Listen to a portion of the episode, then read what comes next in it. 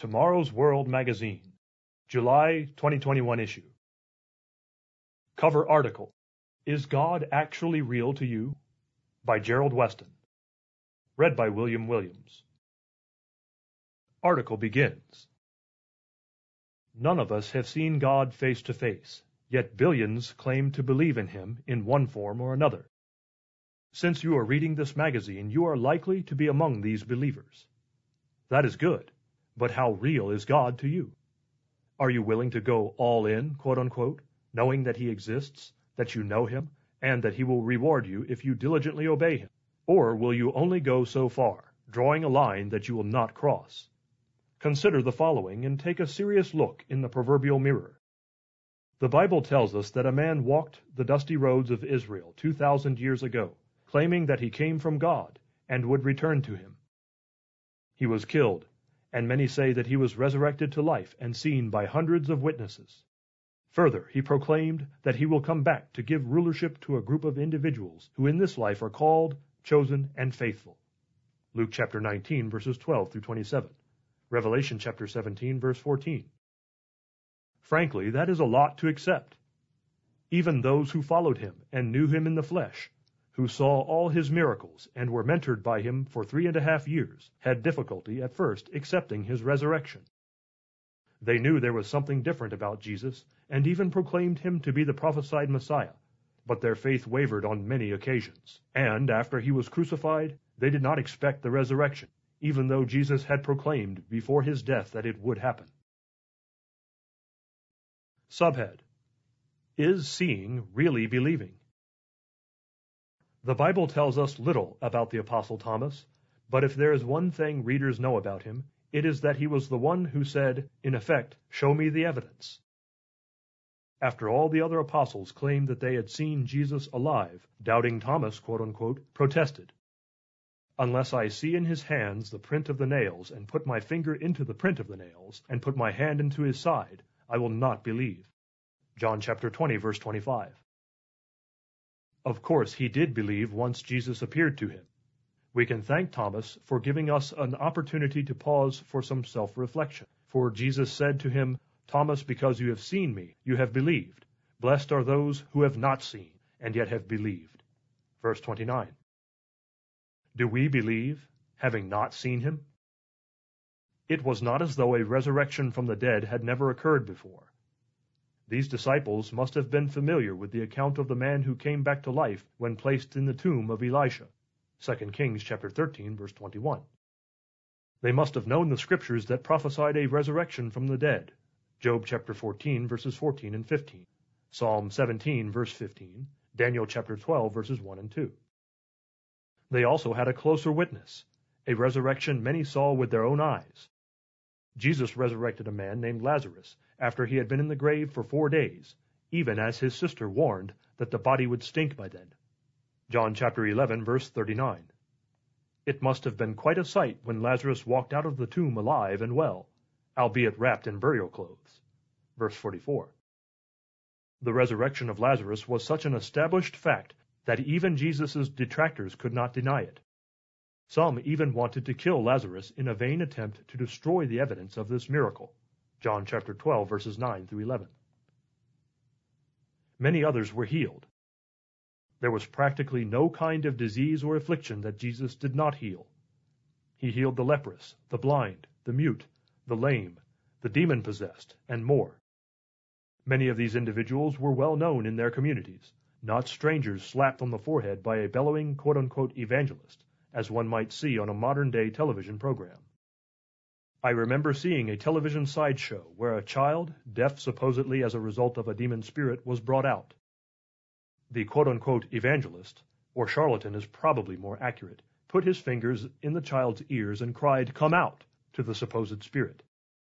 Then, putting his face in the child's face, this man commanded several times, in very distinct and loud tones, Say baby! Baby! The confused and frightened child repeated, Baba! Of course, even a child can read the lips of someone over enunciating baby. The music struck up, the child was pronounced healed, and the audience waved their hands with tears streaming down their cheeks, shouting, Praise the Lord! By contrast, the people Jesus healed were often well known in their communities for suffering from their various afflictions. These healings weren't clever tricks to fool a gullible audience. We have the examples of Lazarus, John chapter 11 verses 39 to 44, the demon-possessed man in the country of the Gadarenes, Mark chapter 5 verses 1 through 17, a paralyzed man, Mark chapter 2 verses 3 through 12, and many more. The populace knew that these were real healings. Even the contentious Pharisees had to admit that Jesus' miracles of healing were real, as evidenced by Nicodemus's confession. John chapter 3 verse 2. We read that Jesus turned water into wine, calmed a stormy sea, and walked on water. So the questions remain. Do you believe these miracles happened? Do you believe there is an all-powerful God who is working with mankind on this small planet orbiting an average-sized star, one of tens of billions in our galaxy, which itself is only one galaxy among the currently estimated 1 to 2 trillion that make up our universe? Truly we ought to wonder, as King David did when he looked up at the awesome sight of a clear night sky, what is man that you are mindful of him, and the Son of Man that you visit him? Psalm 8 verse 4. That, dear friends, is a question of great magnitude. And how much more we understand today regarding the scope of our universe and how truly small we are in comparison. Subhead Show me a miracle. Most of us think that we would believe if we could only see a miracle. But that is a fallacy, not backed by the facts. The people of ancient Israel saw miracle after miracle that allowed their flight from Egyptian slavery. They experienced three plagues and saw their Egyptian neighbors endure seven other plagues that were miraculous in nature and timing. They escaped through the Red Sea and were fed supernaturally with manna that came every day of the week but the seventh. And this continued for forty years. Time and again God provided for them in the desert. Yet we see that all those miracles survived in their minds only until the next challenge appeared. For who, having heard, rebelled? Indeed, was it not all who came out of Egypt, led by Moses? Now with whom was he angry forty years? Was it not with those who sinned, whose corpses fell in the wilderness? And to whom did he swear that they would not enter his rest, but to those who did not obey?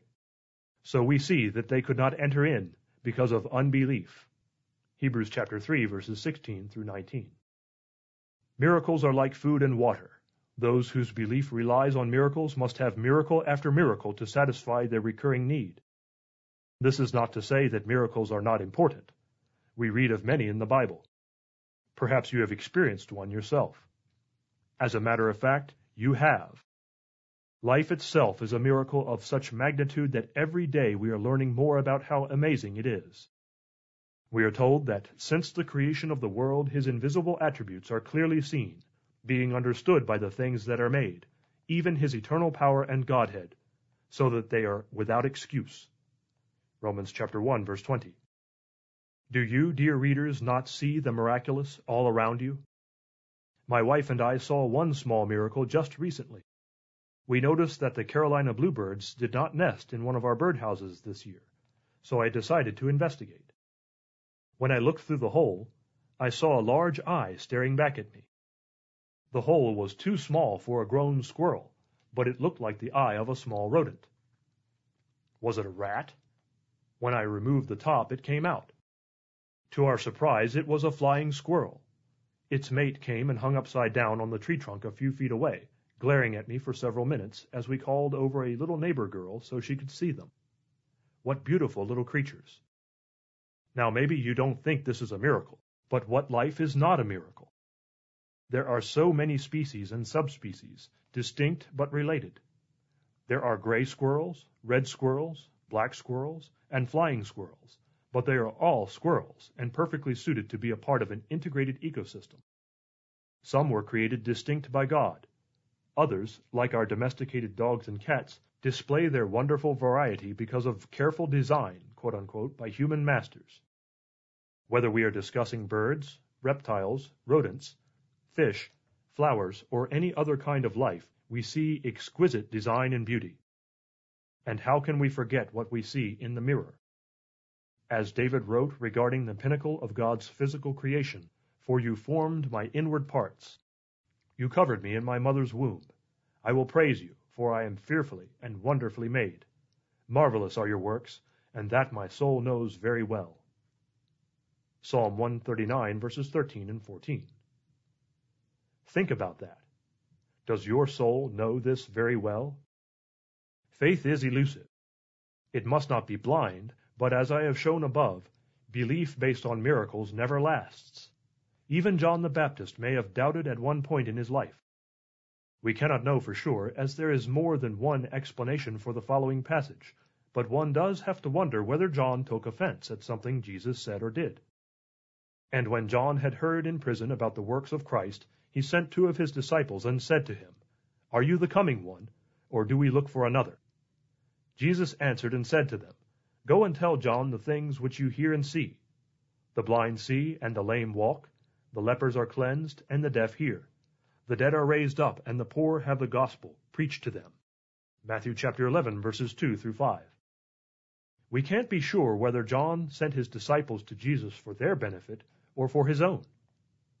John knew Jesus from an early age, and as an adult saw evidence that he was the Messiah. John chapter 1, verses 32 to 34.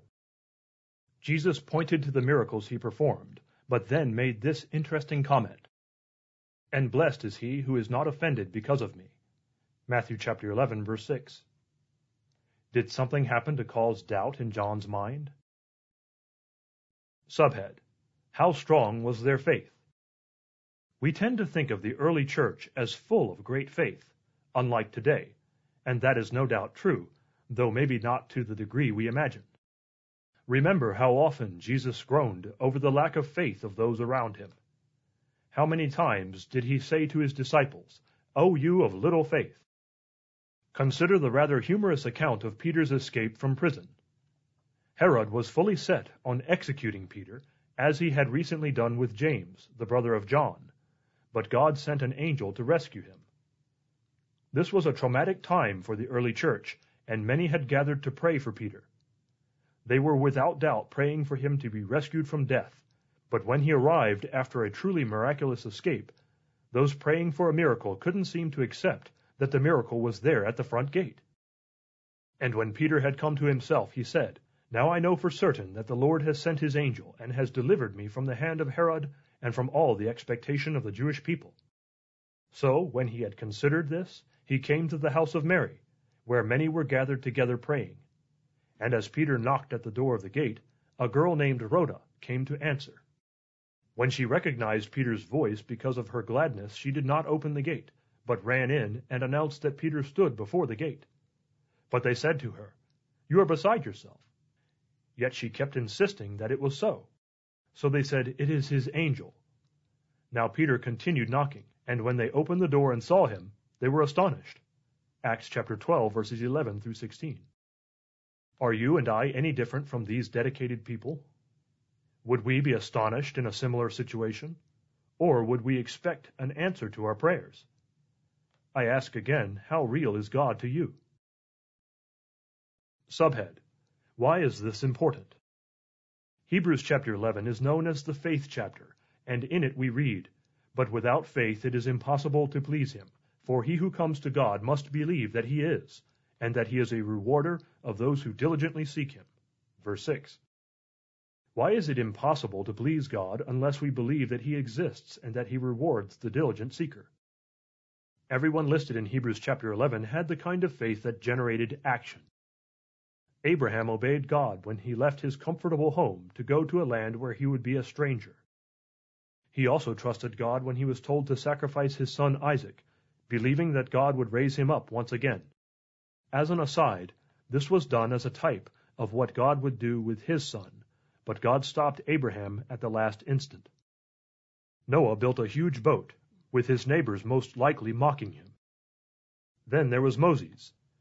By faith Moses, when he became of age, refused to be called the son of Pharaoh's daughter, choosing rather to suffer affliction with the people of God than to enjoy the passing pleasures of sin, esteeming the reproach of Christ greater riches than the treasures in Egypt. For he looked to the reward. By faith he forsook Egypt, not fearing the wrath of the king, for he endured, as seeing him who is invisible. Hebrews chapter 11 verses 24 through 27.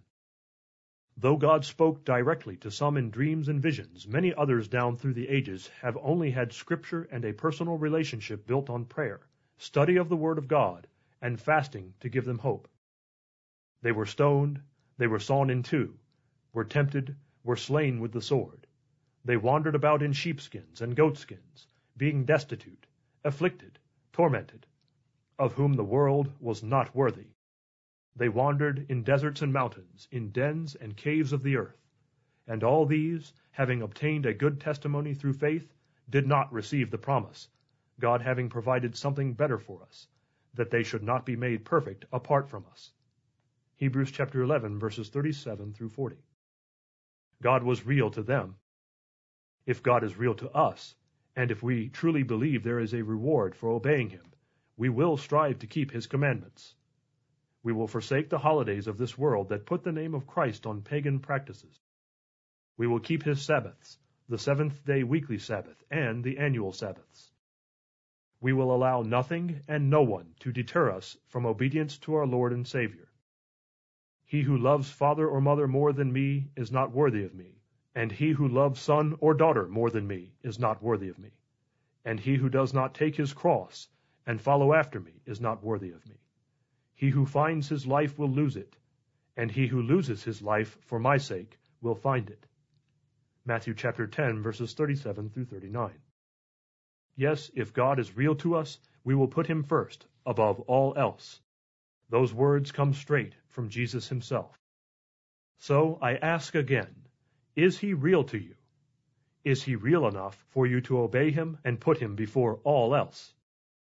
If not, isn't it time to change? End of article. May we suggest the booklet The Real God Proofs and Promises. Replace this world's idols with knowledge of the real God. Request this free printed booklet from the regional office nearest you, or order at tomorrowsworld.org. PDF, EPUB, and Kindle are also available.